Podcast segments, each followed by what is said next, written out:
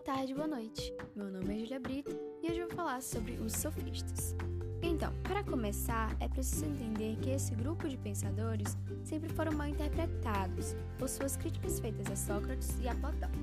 Tanto que o primeiro acusava-os de prostituição pelo fato de cobrarem pelos seus ensinamentos filosóficos, podendo serem chamados de mercenários do saber.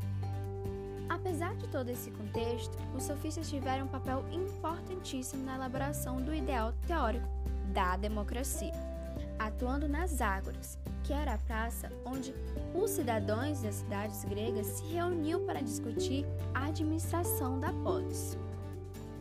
Sofistas, eles ensinavam os cidadãos atenienses a argumentar e a defender os seus próprios argumentos, utilizando complicados jogos de palavras e até trocadilhos, para mostrar a verdade daquilo que, ele, que eles queriam alcançar. E essa verdade, ela poderia ser mutada. Um dia eles poderiam estar defendendo algo e no outro, algo totalmente diferente ou até o oposto. Alguns dos principais pensadores sofistas são Gorgias e Protágoras.